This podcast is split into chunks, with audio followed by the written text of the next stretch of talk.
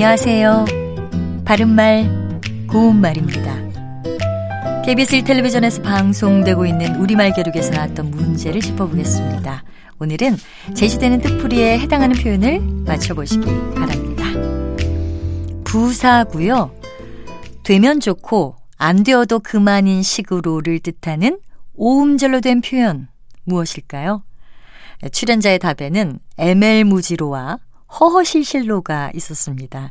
이 중에 정답은 허허실실로입니다. 허허실실로는 빌허자와 열매 실자로 이뤄진 한자어 허허실실의 조사 로가 합해진 겁니다.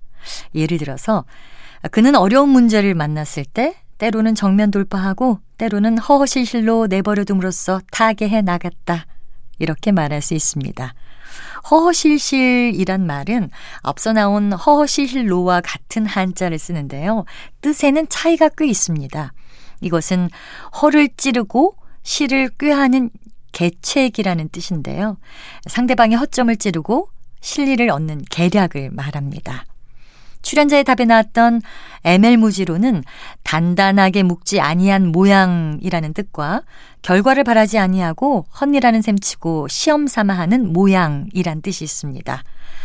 어, 거리가 가까우니 그냥 ML무지로 안고 가도 돼요.